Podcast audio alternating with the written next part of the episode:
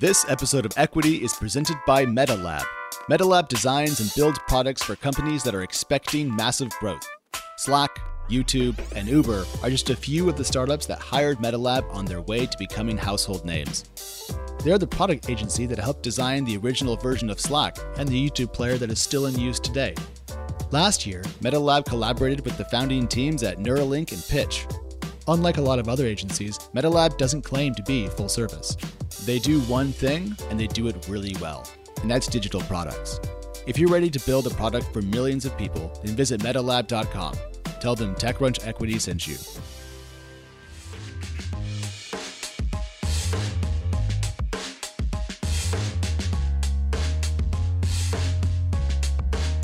Hello, and welcome back to Equity, the show where we unpack the numbers behind the headlines. This is our Monday show, a quick primer to get your week up and running in hopefully record time.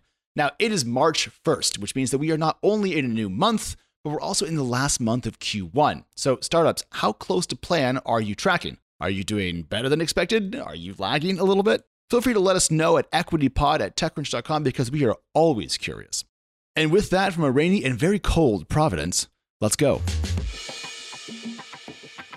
It was actually a pretty quiet weekend, to be totally honest, which felt nice as I took a nap on Saturday and rested up. But yes, some things did happen, including American drone company Skydio raising 170 million in a round led by Andreessen Horowitz. Per TechCrunch reporting, the round was worth about as much as the company had raised previously, all added together. And Skydio is now worth more than 1 billion, which makes it some sort of flying autonomous unicorn, I suppose.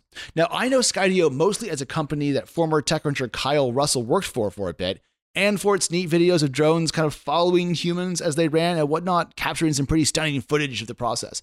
Uh, you could basically have your drone follow you like a Pokemon. It was cool.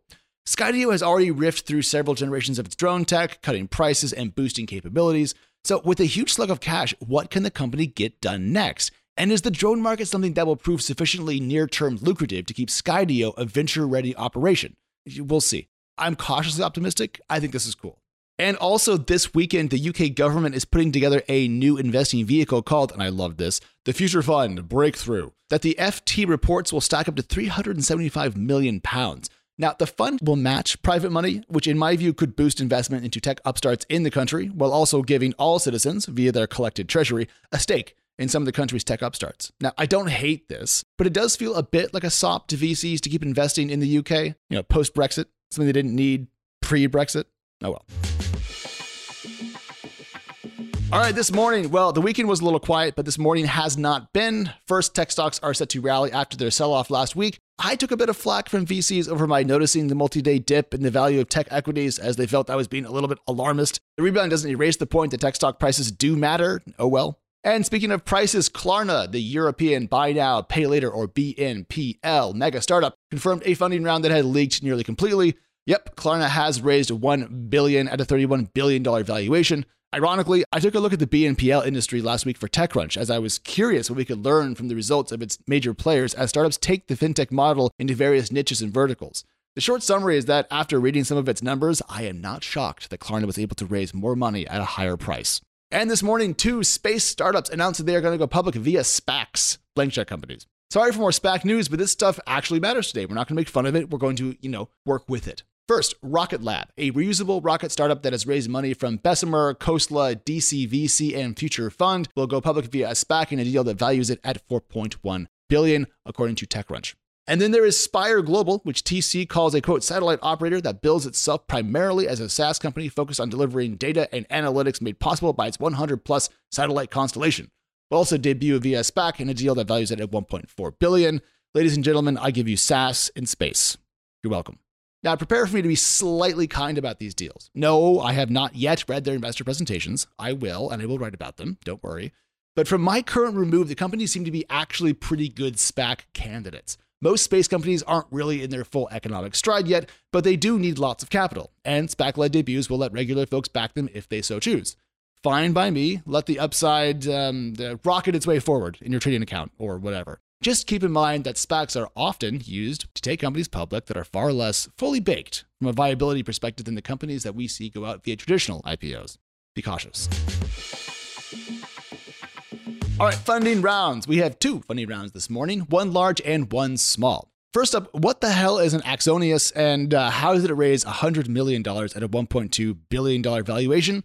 Well, our own Ingrid Lunden has the answer, and I quote Remote work has become the norm for many businesses in the last year, and today, a startup that has built a cybersecurity platform to help manage all the devices connecting to organizations' wide ranging networks, while also providing a way for those orgs to take advantage of all the best that the quite fragmented security market has to offer, is announcing a major round of new funding and a big boost to its valuation after seeing its annual recurring revenues grow tenfold in the past 15 months. Ah, well, that will do it. Growth equity group Stripes, never heard of them, led the round, which also saw capital from Bessemer Venture Partners, BVP, OpenView, Lightspeed, and Vertex. And second today, say hello to Avokaado. That's A V O K A A D O, which is the best startup name I can recall in the last forever. I'm in love. Anywho, Tech.eu covered their latest round, a 700,000 euro deal, pre seed, if you will, for what the publication called a quote, contract lifestyle management platform, or CLMP. Look, contract lifecycle management platforms are inherently boring, but Avokaado made that fun with just its name. I didn't know you could do that.